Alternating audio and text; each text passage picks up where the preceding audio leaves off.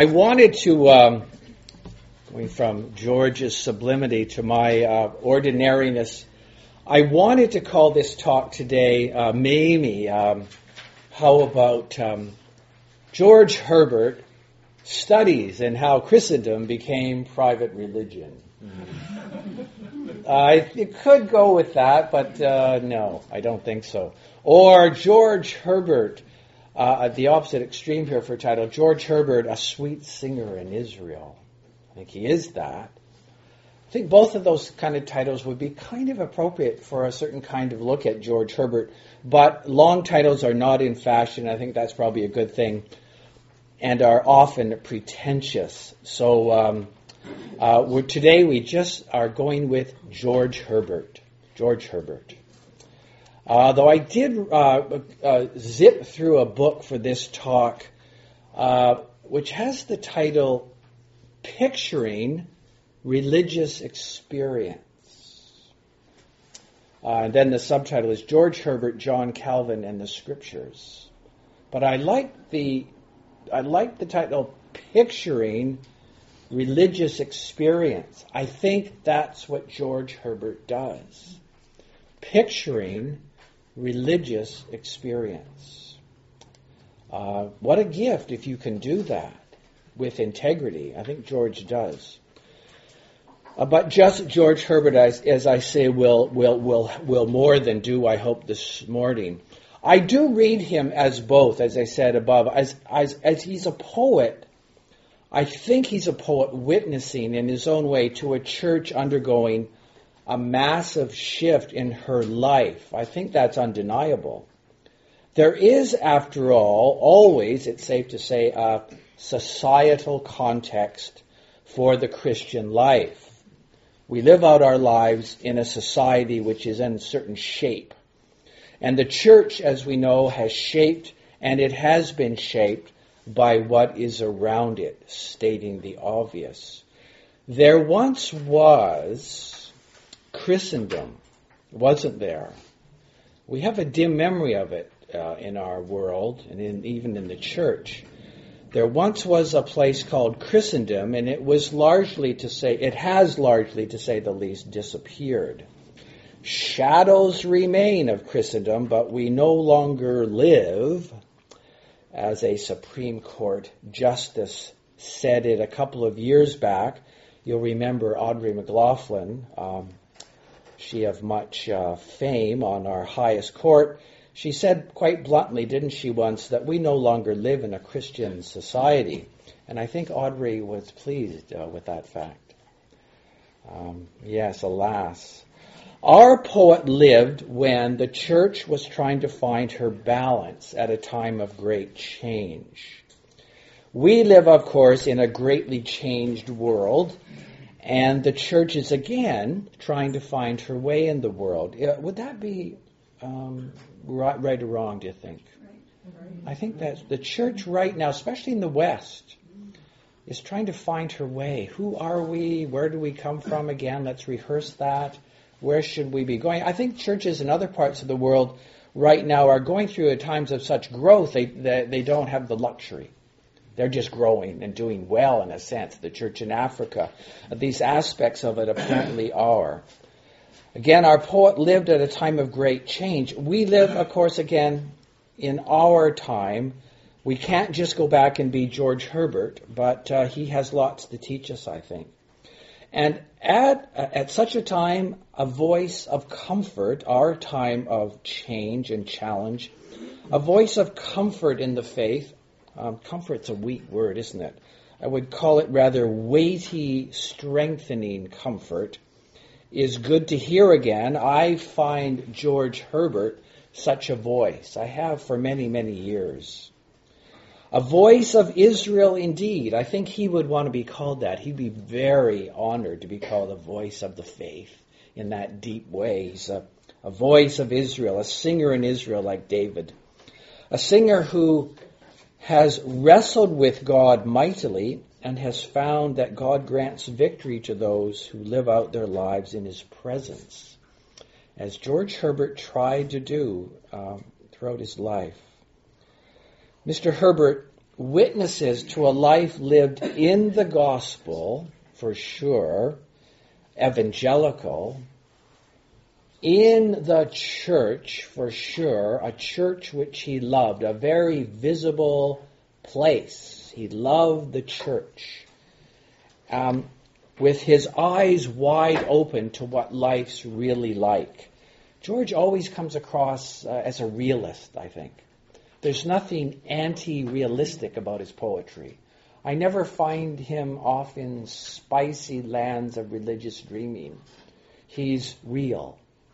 He talks about the faith the way it really is.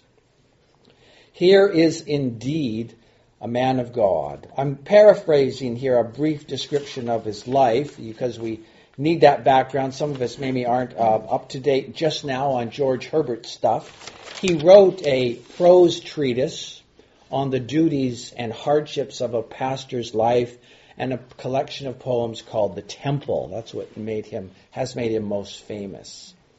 Uh, I forget the number of it's over a hundred poems in the, the Temple drama of his uh, his big work called The Temple, composed of many different poems.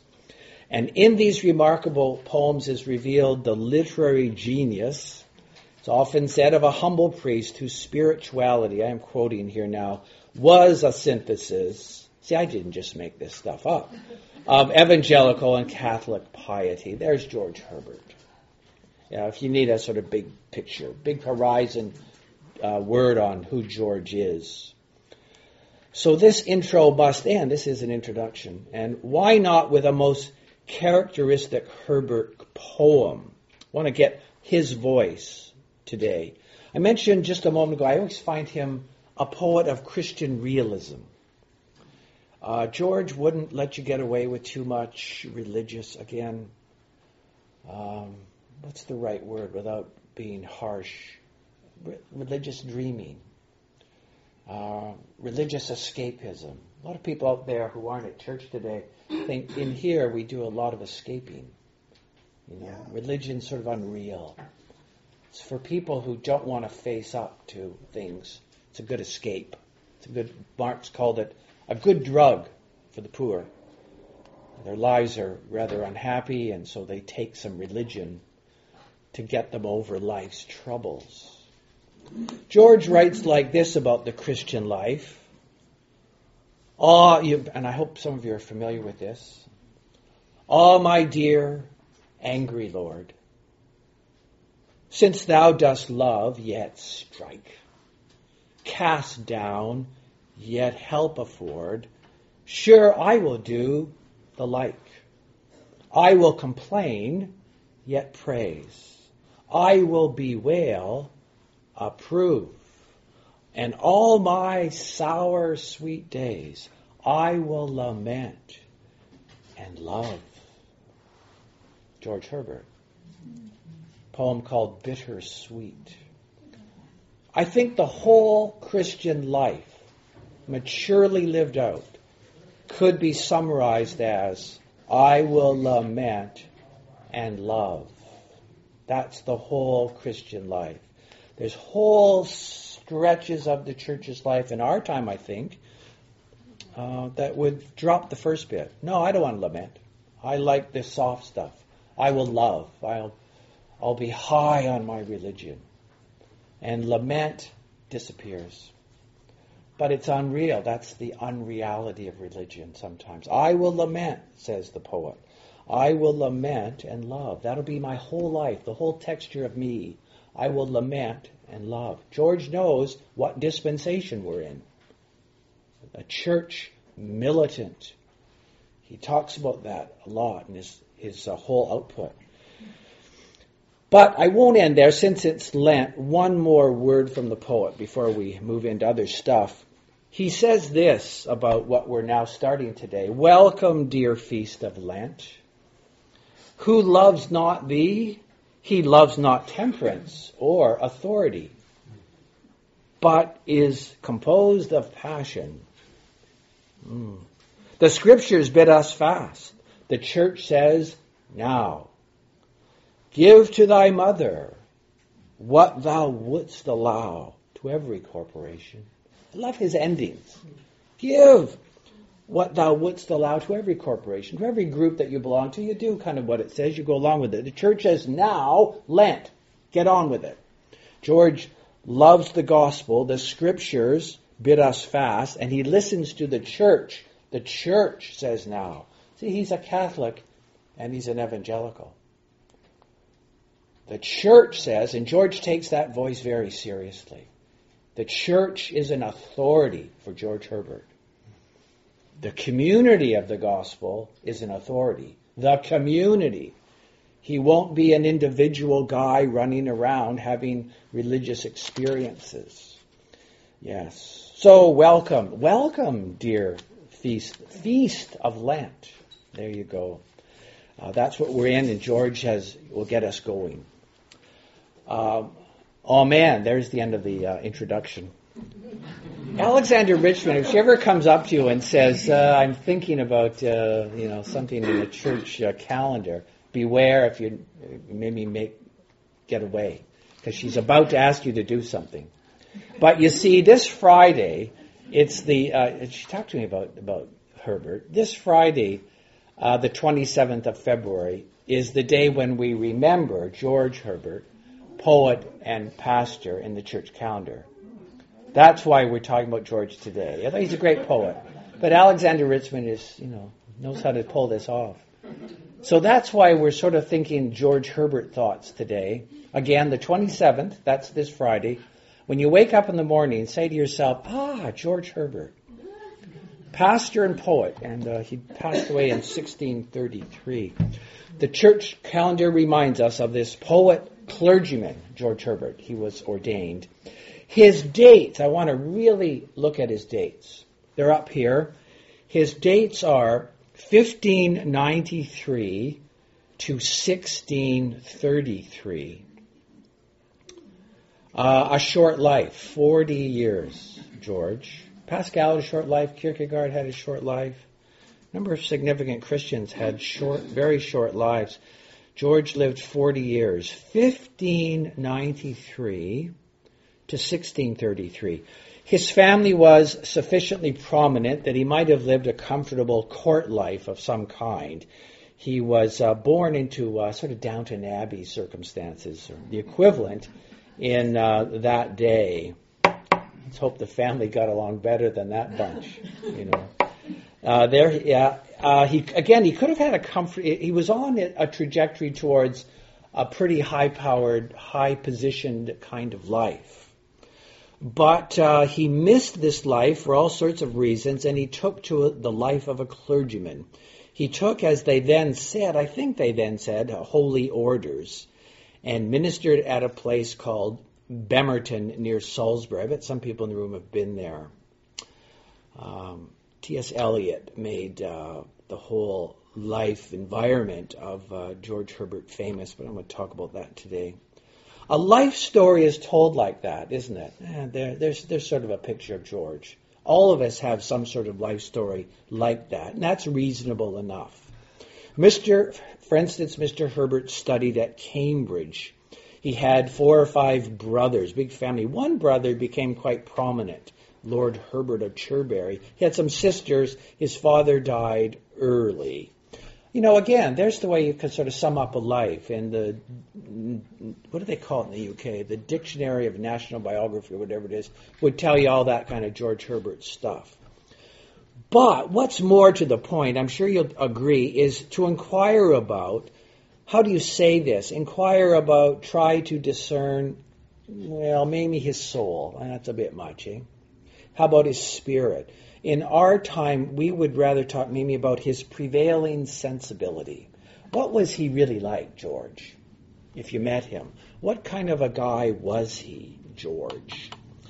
1593 to 1633. I keep thinking about that. Dates are interesting as they raise the issue about what is possible to be at such a time. People have possibilities, depending on where they're born, what strata of society, what time in the in the history of the world they're born. Again, pointing out the obvious. What are the possibilities for a human sensibility at 1593 to 1633? A lot of people, I think, I, say this in a friendly manner, think about the past, maybe like Downton Abbey. Uh, people who lived, uh, they're just like us, except they used to wear funny clothes. You know, that's not the way it was in, in the past. People were really quite distinctively different, we can safely say.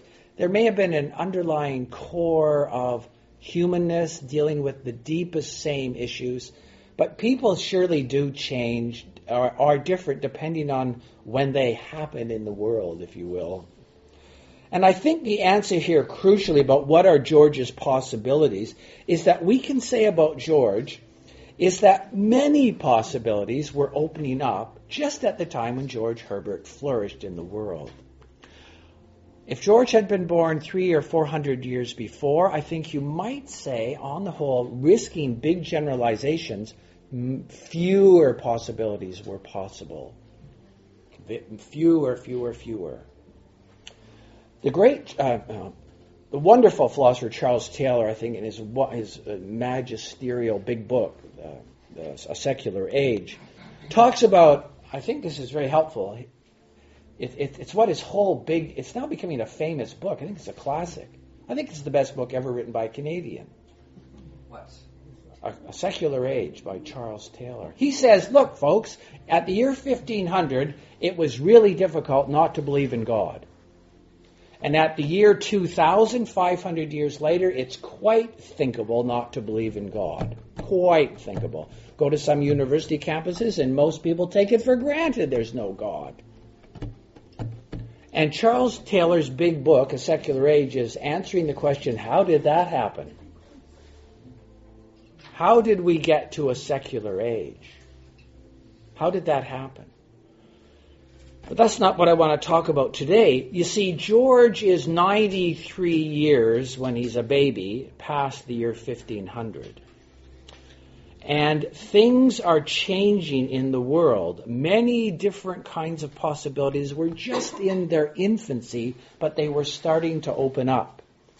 In German universities, uh, and I'm sure this is true other, in other places, for teaching purposes, the Middle Ages are very decisively called, oh, okay, young man, young woman, you want to study the Middle Ages? Okay. They start at the year 500 and they end at 1500. Those Germans, they're self-confident people. December 31st, 1499 at midnight, the Middle Ages are over. After that, early modernity begins, we can call it. Of course, all such period, periodization, what a word, is arbitrary, potentially misleading, but it means something. It helps you to get a picture about what's been going on in the world. And historians are supposed to help us with this uh, task. Mr. Herbert, after all, saw the world habitually in some way. Uh, it was shaped, of course, by all of the complicated past. All of the complicated past has produced all of the complicated present. George Herbert, George Butterfield, Herbert Butterfield said that. It's a wonderful statement by an historian. All of the complicated past produced all of the complicated present. George Herbert comes into the world at 1593, and a lot of stuff's been happening uh, in, in the world. He's on the far side of the great revolutionary moment, obviously, which is called in our history the Reformation. Luther's great challenge began, you remember that door in Wittenberg in 1517. And Mr. Herbert's time is a time when a reordered Christendom was sort of taking shape, wasn't it? George Herbert was born on the far side of that drama. It was he was born into that drama. 1593 he's born. And the purpose of reading, and for, excuse me, for the purpose of reading George Herbert's poetry with some clarity, I think, and some, it will uh, become more helpful for us, we might say that what was in place in Herbert's local English world on the far side of that great revolution called uh, the Reformation was what some historians would call the Calvinist settlement. That's why I boldly put up here Calvinist. George Herbert, he would self-identify, I think, as a Calvinist on the whole. Some people would contest that. I think he would. The public life of the world, according to this settlement that Herbert was born into, and it articulates, I think, in his poetry, the public life of the world was to be, in principle, church and Bible saturated. Because of the Reformation and the kind of drama that George Herbert was part of, it's very much why our liturgy is the way it is today. We are Bible saturated and church saturated. The medieval Catholic consensus, remember, 500 to roughly 1500, was a different consensus, wasn't it? The church in the Middle Ages mediated salvation through the Mass and all the sacraments. Sacramentals, as they were called, were very prominent. They're still called that in the Catholic Church. You know, we talked a couple of weeks back about relics here. Tried to have a sympathetic look at them. The Middle Ages, they were quite common. Relics and pilgrimage and rosaries and times of adoration around the, the, the Blessed Sacrament. All these dif- disciplines were part of the Christian's life and mediated grace and salvation to the believer in the church, very much so. Um, some were religious. They had a real system in those days, didn't they? Some were, in quotation marks, the formally religious priests, monks, nuns, they were kind of the leading elite Christians. And the rest, a laity, that'd be folks like us, they found salvation in a kind of a kind of slower gradualism. Uh, C.S. Lewis described Christendom, I think, quite beautifully. Quite a bit, bit uh, Lewis could be a bit funny at times, but he called it well, a few received honor degrees and the rest were just given passes. You know, that's the way the medieval Christian system kind of worked. Priests, nuns, monks, they were the they were the feisty Christians. The rest of us followed along and received obediently what the church would give us, and the road was to heaven. That was the medieval worldview. I find it very attractive, the medieval worldview. I find Christendom very attractive. I think George Herbert found it very attractive. And I think he absorbed it into his Calvinist evangelical self and found a new way for the church to be uh, on the far side of the Reformation. And I think uh, he might be a bit of a picture for where the church may go in the future. I find his consensus, his deal, his evolving sensibility, which we're trying to discern today, to be very attractive. And I wonder if the church is sort of saying, yeah, that's a possibility for us. Catholic, evangelical, Calvinist, I'm not sure. It's hard to convince a Catholic to become a Calvinist. But that that Calvinist saturated that Geneva uh, passion for Scripture George Herbert regarded the Catholic Church as sort of he, what poets are supposed to be good at metaphors. They, the Catholics were overdressed. That was their major problem. But he said in the valley, Geneva's in a big valley apparently, he says they hardly know how to even put any clothes on in the morning. They were naked. He wanted a middle way. Catholic, evangelical, yes. Calvinist, yes.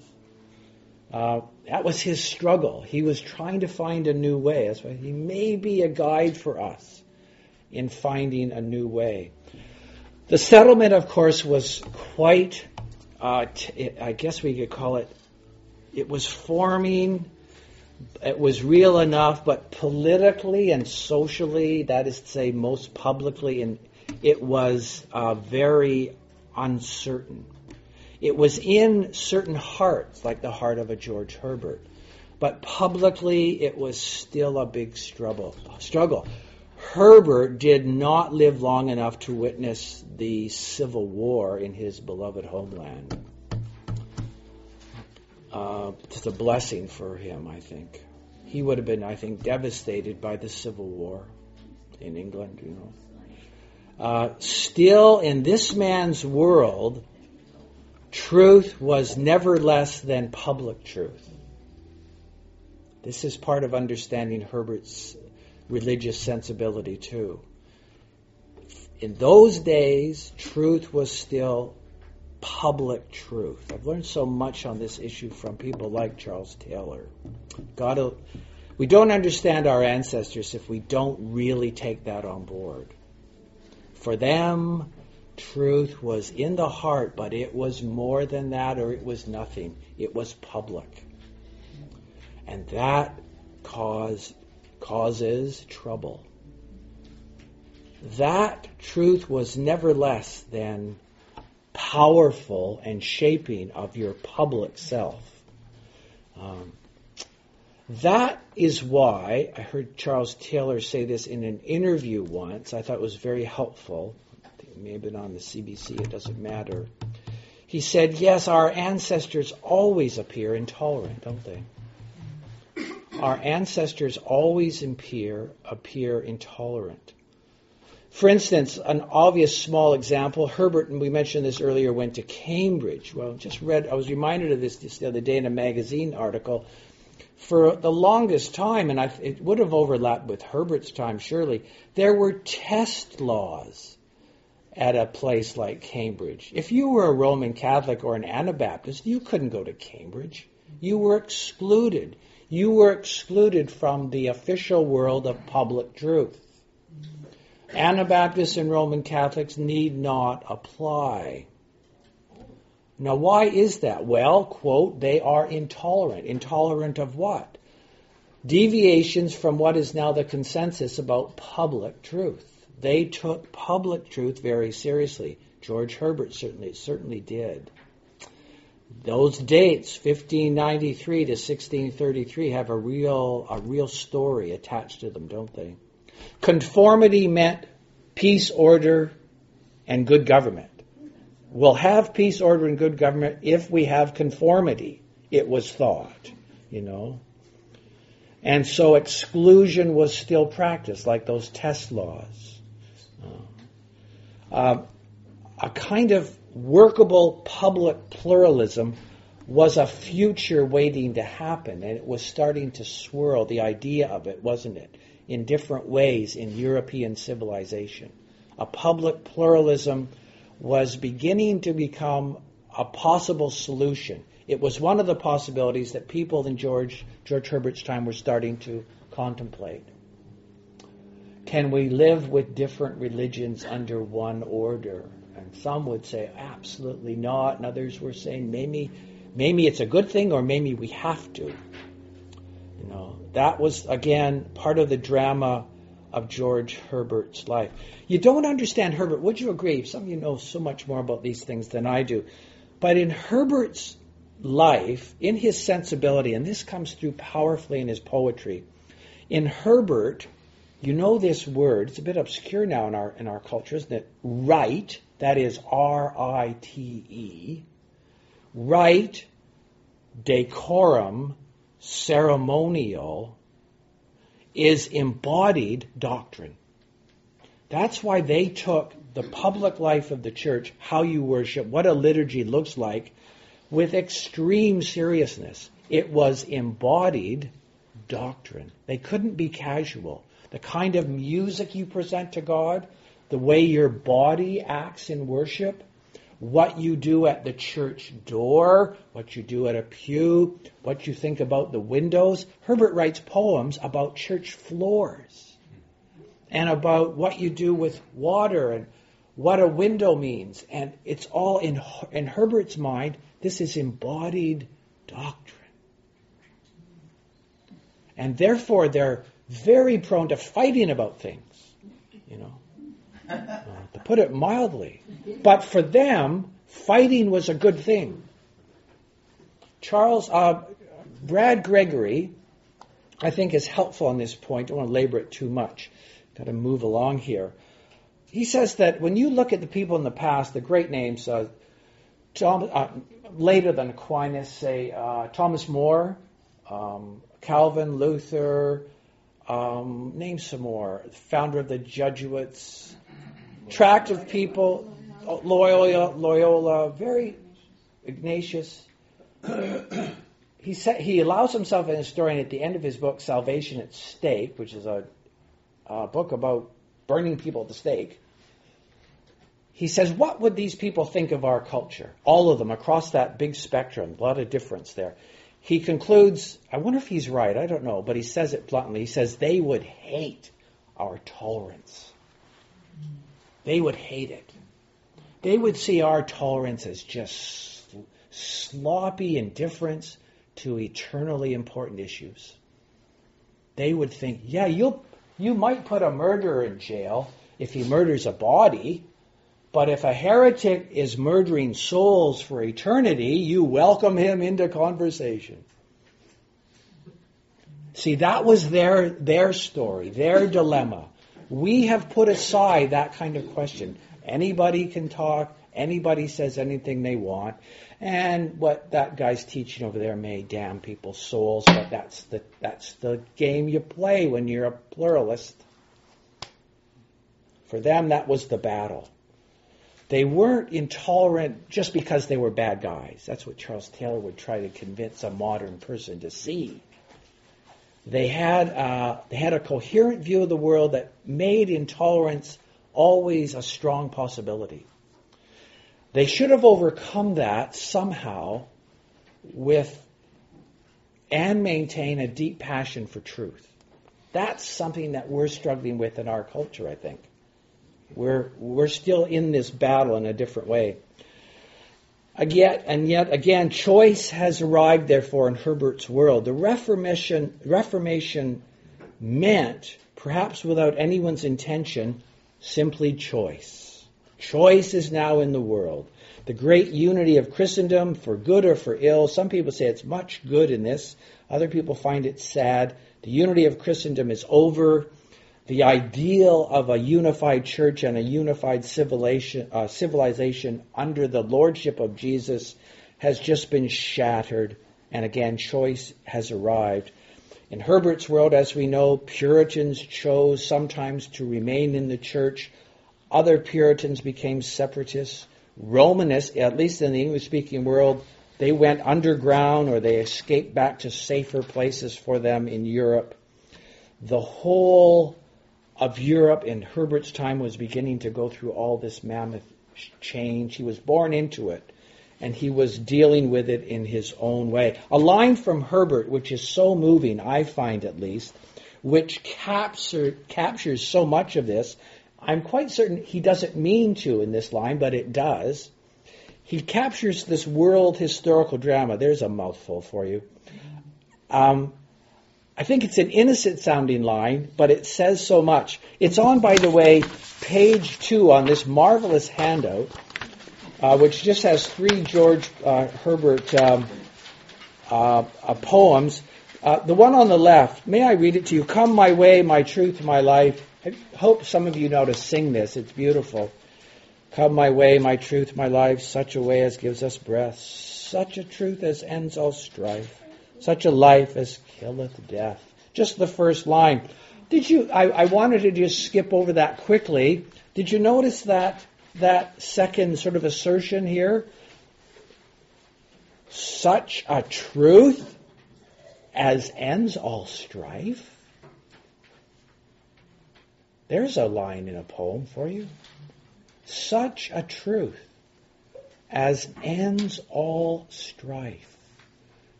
That was the ideal of Christendom. That was the ideal in the heart of George Herbert.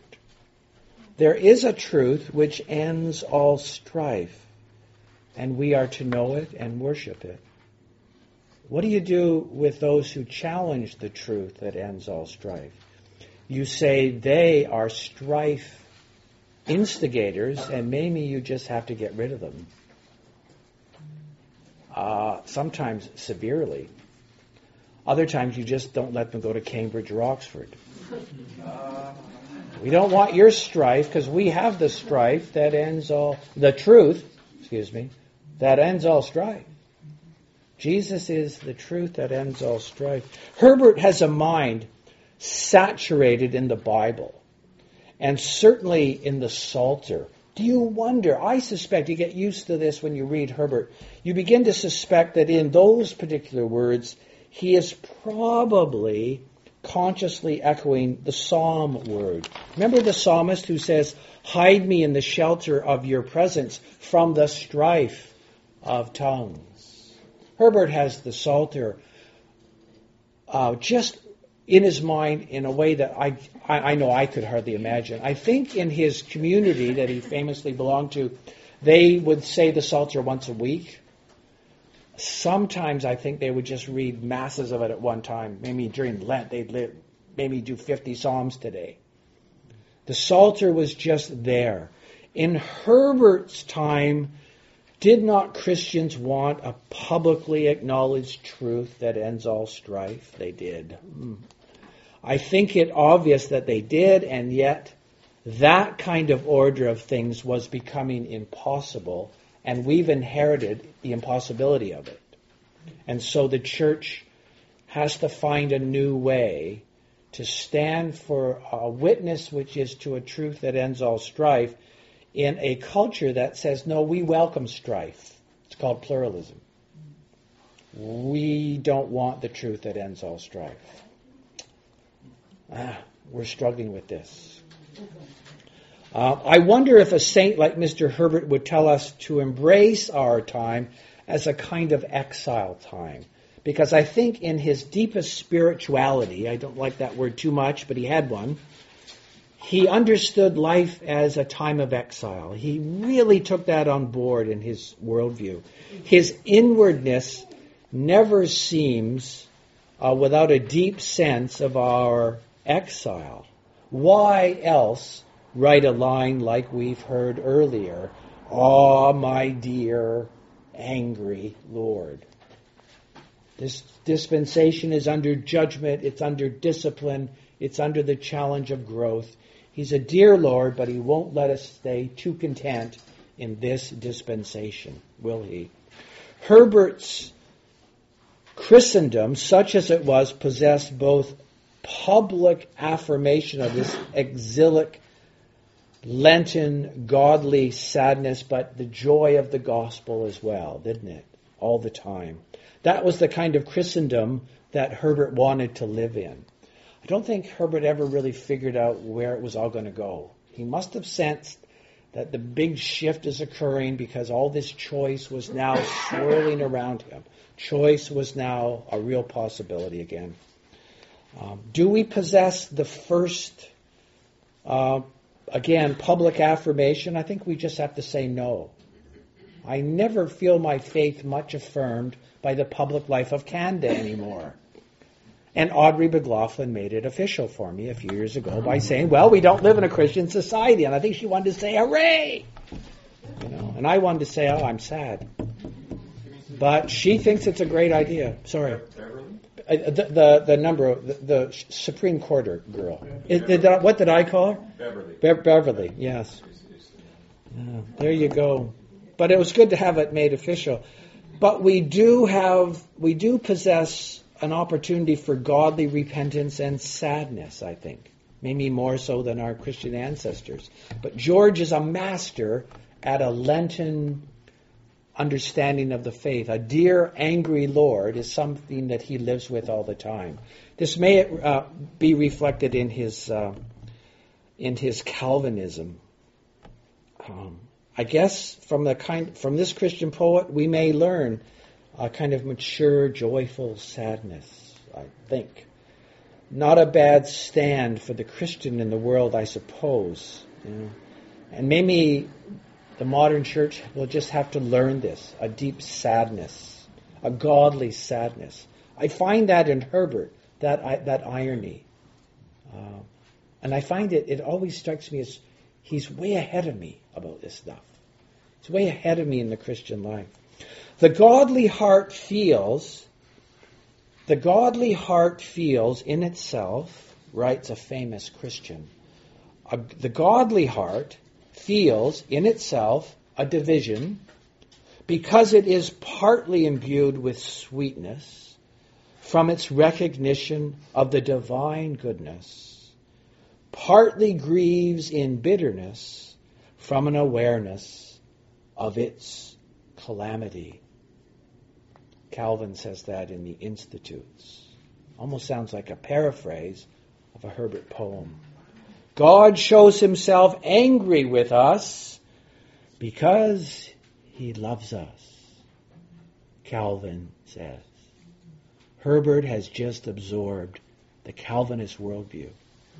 He may have got it from other sources, but there's lots of proof that he had lots of Calvin under his belt.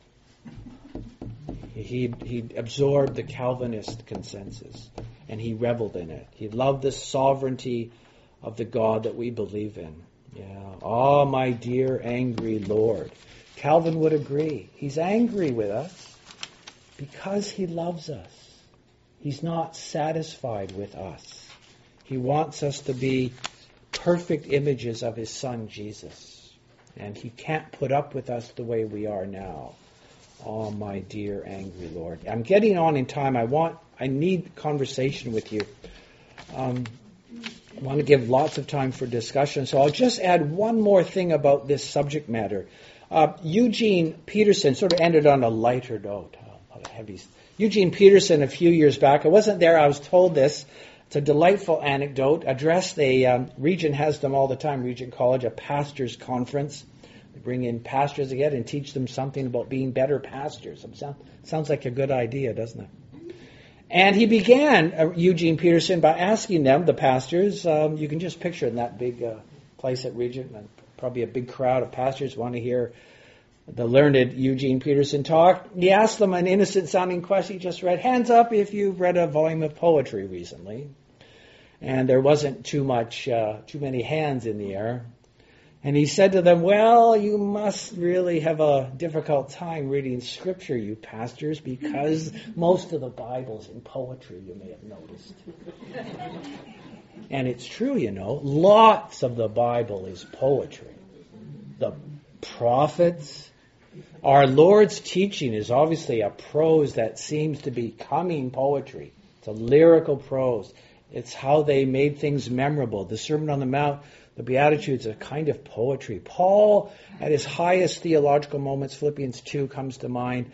Though he was in the form of God, yet he emptied himself. He's a poet, Paul. He may be singing a Christian hymn there, or he's composing it himself.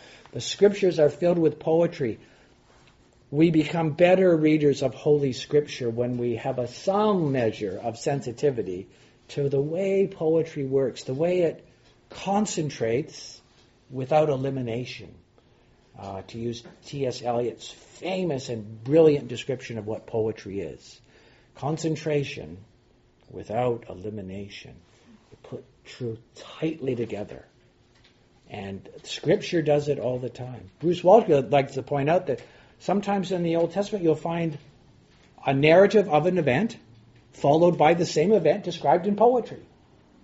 Why does God do that? Why does the breather of Scripture, the Spirit, give us so much poetry. He must love it. He wants us to be good readers of poetry. There you go. Uh, there's a um, an, what you get lots of poetry in you at church every Sunday because you sing hymns, and they're poems, aren't they? So you you are already lovers of poetry. Um, we can learn the ways of faith. Uh, it helps to love poetry.